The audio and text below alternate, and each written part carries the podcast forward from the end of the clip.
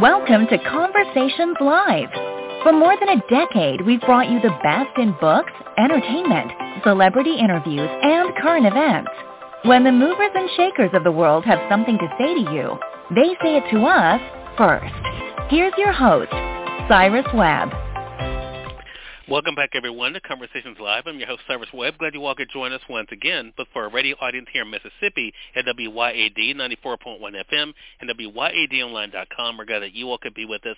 Also tuning in to our online affiliates around the world, including our friends at Blog Talk Radio, iHeartRadio, and Amazon Music. We're glad you all could be with us as well. Well, we're really excited to welcome Tim Bakken to our program today. Tim's an author that people have gotten to love his books to discuss, and he also makes us look at things a little bit differently. The same is true with his new book that I had a chance to read. It's called The Plea of Innocence, Restoring Truth to the American Justice System. We'll talk to Tim about the work he's been able to do, but what it's been like for him to use his books as a platform to spark conversation and also change. If you guys have not heard about his book before, we'll let you know how to get your own copy of it. Tim, thank you so much for the time today. Really do appreciate it. Thanks for inviting me. I'm glad to be here. Uh, the pleasure is definitely all mine. Tim, I didn't get a chance to speak with you before we went on here, and I've heard your last name pronounced a couple ways. So before we get too into it, did I pronounce it correctly? Is it pronounced Bakken? Yes, it is. Great. Thank you. Okay. Okay. Good. Look, I know what it's like to have your name messed up, so I always like to make sure we get that right. well, uh, well, the book literally just came out um, this month, uh, Tim, and perfect because it's National Book Month as well. This is a conversation, though, that you've been a part of for quite some time. What has it been like for you to use your platform as an author, Tim, to be able to get people to talk about what can be difficult topics, but in, I think in an easier way? As I've tried to think about how to exonerate innocent people who've been convicted or how to prevent them from being convicted, I've looked at two things that I think apply to all of us, not only in the legal system, but also in life. Number one is we have to try to find out what we actually believe. Sometimes that's very difficult for a lot of reasons. Peer pressure, we can't speak up in our jobs, and other reasons. But let's say that we can identify what we believe. The second part is a challenge to us, and that is, are we willing to speak up? And that's as difficult as sometimes finding out what we believe. In the case with this book, The Plea of Innocence, and a prior book that you perhaps referenced, Cyrus, The Cost of Loyalty, I talked about how people try to avoid the truth sometimes, not only in the military, the cost of loyalty, and in the legal system, the plea of innocence. It's not necessarily because people are trying to do the wrong thing, but rather there is a culture that has surrounded people and through that culture and through the norms that have developed, people do not understand how to search for truth. And I've tried to identify a few ways in which we can do that. Um, we had the, the case. I mean, it, the timing of this is, is just um, so amazing, uh, Tim. Of course, we had the, the, the case with Adnan this week uh, with the, the Baltimore judge, um, not only, of course, ordering his release, but then, of course, him being um, exonerated. You know, there there are so many things. I mean, so many times we hear about this here in my home state of Mississippi. You hear about individuals who, unfortunately, are um, are you know convicted of crimes they did not um, commit. Um, then years later, of course, the truth comes comes out. This conversation, though, it, it's always it seems to be uncomfortable for some people, uh, Tim, because when you're talking about the justice system, of course, you would hope, as you even talk about in the book, that that you know only the people who are guilty are the ones who end up you know being found guilty and that those who are innocent are found innocent. But we don't unfortunately live in a world like that. Is that one of the frustrating things about the work that you've been able to do even outside of your books? The fact that sometimes just being innocent is not enough. That's very true. And one of the difficulties is that people are not willing or at least have not decided to start talking about innocent people and how many innocent people are actually convicted.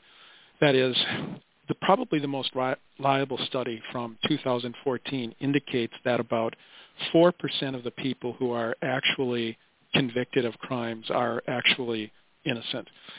Today in this country, and this is low for our country, but very high for other countries, we have about 1.7 million people imprisoned. If that study is reliable, and I believe it is. It was a study about people who had been sentenced to death. That means approximately 70,000 people are imprisoned today in the United States and every day, and they're actually innocent. We don't know that, of course, because they don't have an opportunity to prove their innocence, and I talked about this. And to most people, even their defense lawyers and family and friends who will stand behind them, but certainly to judges and juries, they appear to be guilty. It's a very chilling thing to know that you're innocent. And of course, all innocent people know they are innocent and not have anyone believe you, or they may say they believe you, but not really do anything to try to help you. In our legal system, because we focus on adversarialness, once the prosecution issues charges, it's up to the defense to try to find innocence. That's very difficult to do, especially for people who do not have adequate resources, and that's almost everybody, from the poorest person to even fairly well-off people will have difficulty finding enough resources to defend themselves, and many times people are in jail. It's very difficult in that situation to go out and find the exonerating facts that would show that you are, in fact, innocent and I think that is what a book like this. It's uh, it's timely, Tim. Unfortunately, um, well, or fortunately, you know, because I mean, we are seeing these cases. Like I said, as I just mentioned with the one case, um, where an individual, you know, spends you know a couple of decades of their life, mm-hmm. you know, behind bars, um, and you know have always you know said you know talked about their innocence, and then of course, um, you know, finally uh, being able to see justice. But there are, even as you talk about in the book, there are different reasons. Sometimes it is human error, right? Sometimes, you know, there are things that happen. And then, of course, like in a case like what we're talking about, I was talking about, you know, science sometimes does help.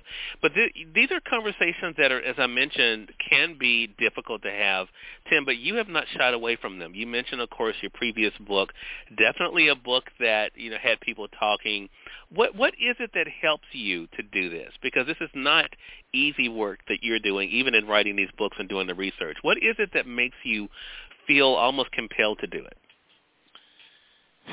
I don't know that it's any particular characteristic that I have.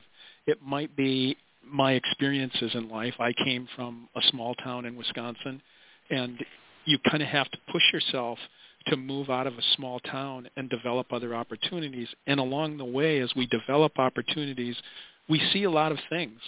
And when we see those things, we have an opportunity at some point to recognize what's happening. And then if we do recognize what's happening, we have to decide whether we're going to speak up. I don't know that there's a particular characteristic inside of people that helps them learn how to speak up or tells them to remain silent. What I do know is that most people are not willing to speak up for a lot of very understandable reasons. In the workplace, they don't want to lose their jobs by pointing out something that might be wrong. In the public, they don't want to be criticized and ostracized from their social group. So it's very difficult in some instances to speak up because you don't know, like the innocent person, who's going to be beside you. We don't know who will be our allies. But the way I've looked at it is that because I work in education and the goal of education is to produce knowledge and try to find the truth. And that's not to presume that any of us knows the truth or will ever uh, have special access to truth, but it is to say that we certainly can try to find a way to create more correct jury verdicts because it's those jury verdicts that lead to innocent people being convicted. There's one asterisk beside that also. Uh, what people don't understand sometimes is that in this adversarial legal system, there are a lot of people, probably about 15% of the people who are actually innocent, that we know plead guilty. They plead guilty even knowing that they're innocent. And one main reason for that is that we have very serious prison sentences and a lot of states still have the death penalty, and to avoid those serious prison sentences and the death penalty, people who are innocent will plead guilty because they want to avoid something very terrible happening to them, and they're willing to accept a lesser sentence, which in the United States turns out to be a very severe sentence compared to other Western countries. Right. This is a conversation that unfortunately is not new, Tim. But uh, with all the advancements that we've made, one thing I thought about with this book that does kind of, and I'm an optimistic person without Mm-hmm. a doubt, but Mhm. but one thing that kind of kind of is mm-hmm. depressing is the fact that it does not seem like we're getting any better at this. We get better at a lot of things, but we Yeah, do not seem to be Well, getting. I mean, even with the technology and things that are out there, does that surprise true. you? it does not surprise me. And Okay. the reason it does not is that the main reason for wrongful convictions, why innocent people are convicted, is human error, not because of faulty science or a lack of procedures. We have a lot of procedures in this country that are mandated by the Constitution. People think that science will help us. Research shows, including mine, only about 1% at most of the cases ever involve DNA testing. Go back to 1932. The reasons that we have for innocent person convictions were identified in 1932. And everybody agrees that they're the same reasons today. There's no dispute on this. And the reasons are, and as we listen to them, think about how they really emanate from human error, not from procedures or a lack of procedures or from science or a lack of science. And here they are, it, basically in this order. One is witness misidentification. A witness identifies the wrong person. Second, people plead uh, guilty when they're not guilty, as I said. And one reason they do that is that they have confessed to a crime they didn't commit. In addition, a third reason is that prosecutors and police officers make errors and sometimes they engage in misconduct. Another reason is that witnesses lie, including witnesses who are cooperating with the prosecution. And still another reason is that defense attorneys make errors, just like everybody. And Right. Inherent in all of that is a lack of resources for a person who claims to be innocent. Let me give just one example to try to make it a little bit more concrete. Imagine that we go to a donut shop, or I go to a donut shop tonight at about 5 uh, o'clock in the afternoon after uh, work and I want to grab a donut. And then I go on my way and I make my way, let's say I'm walking somewhere, and I go about my business. The next day a police officer comes to my residence or to my workplace and asks me, where were you last night at about 5 o'clock? The first thing I should think is, well, I want to tell a police officer everything I know, but I should probably be silent because if I tell the truth, I was at the donut shop at about 5 o'clock last night. Uh, what I don't know is that the police officer knows that somebody at the donut shop, maybe the clerk, said that she was robbed last night at about 5 o'clock or 5.05. And it, of course, wasn't uh, I who did it, but my admission that I was there about 5 o'clock connects me to that situation. And if I also am identified by somebody as having been the robber, it's very likely I'll be convicted. The only way that I will escape conviction in that instance is not through DNA testing. It's not through having extra procedures. All the procedures were done and the witness identified me as a robber, but I have to go out and find somebody who saw me walking on the street in my neighborhood at about 5:05 and can say that because the crime occurred at 5:05, I wasn't the person who did it. But if I don't have any resources, and as I said, almost nobody has adequate resources except the most wealthy people, and I'm in jail pending my trial, I can't go out and look for the alibi witnesses that would show that I'm innocent. Yes, defense lawyers can try to do this, but the reality is that most defense lawyers are focused on argumentation during trial, and they're not great investigators.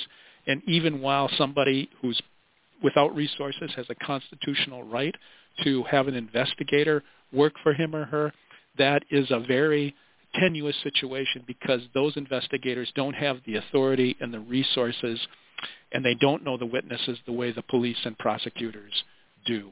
That's a situation uh, where I went to the donut shop and I'm very likely to be convicted if I admit that I was there and it will be very difficult for me to scour the neighborhood and try to find somebody who saw me walking at exactly 5:05 in the afternoon. Yeah, it's a great example, and you know, it's. I think it's one of the things, unfortunately, that so many people who may be in our listening area, uh, Tim, definitely can understand and relate to. I want to say for those who are just tuning in, either on the radio side or online, you're listening to Conversations Live. We're excited to welcome Tim Bakken to our program today. Tim celebrating his newest book called The Plea of Innocence. The subtitle of the book is important too: Restoring Truth to the American Justice System. Some people would say after reading this book, Tim, the T word could be replaced with trust. I, I mm-hmm. think there, it, it is it has really amazed me in my life, and I'm only 47, how much the way people look at police, look at the justice system, think about justice has changed. When I was growing up, I was told, Tim, that if you were not doing anything wrong, the police are your friend. You know, you don't have to, you know, worry about, you know, the the police. A lot of people now my age don't feel that way. they do not feel that way. Uh, you know, it, it you know, so it, it is a very interesting time. I thought about that, the issue of trust uh, and, right. and truth. Reading this book, what was mm. that like for you to think about that? Uh, is you know that that the reasons you show in the book are exactly why so many people do not trust the American justice system. Mm-hmm. It's interesting that you use trust as a replacement for truth or synonymous with truth because in a way uh, they're both correct terms, I think. But what happens in our system is that we learn perhaps some people in some neighborhoods, not all people in all neighborhoods, not to trust the police or prosecutors because we see incorrect results. There are certainly police and prosecutors who are, to say the least, are uncaring but there are also police and prosecutors who don't care about whether they make mistakes because their focus is on obtaining enough evidence to arrest somebody, probable cause, and to prosecute that person. They might not have too much concern about whether they're arresting an innocent person because they feel they've done their duty if they've acquired enough evidence to give them probable cause to arrest somebody. What I'm saying, and I think what a lot of people would say, is that I can't trust that police officer or that system because it leads to incorrect results.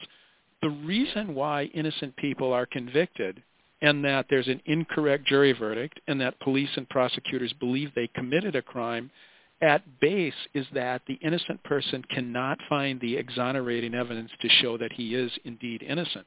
And then when somebody says, like my walking through the neighborhood at 505 and the police grab me, that I'm not the person who did it and I'm in jail while I'm awaiting trial, I don't have any means to go out and try to find the evidence that would show that I'm innocent. I go to the police and they say, go to your defense attorney.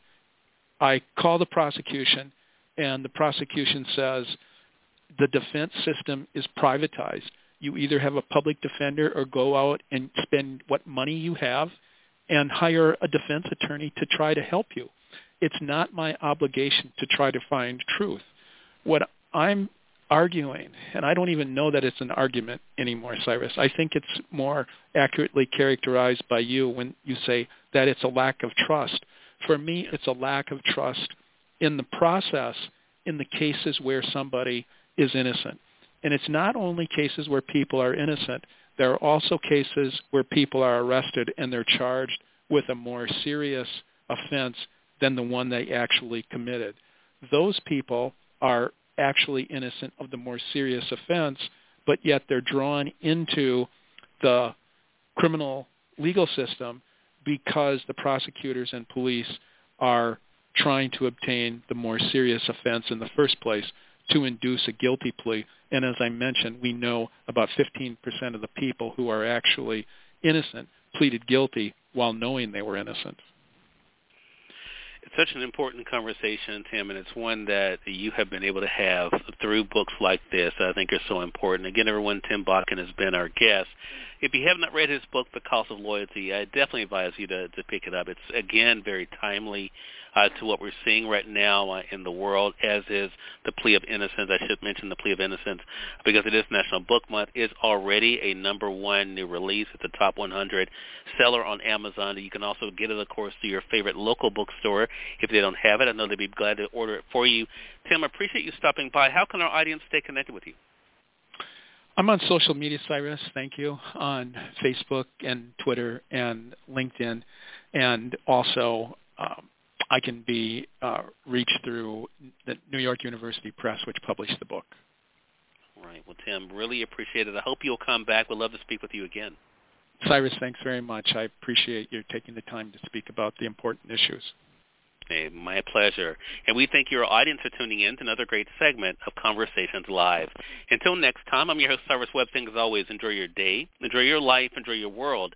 Thank you all for choosing Conversations Live. Now let's go make today amazing. Take care.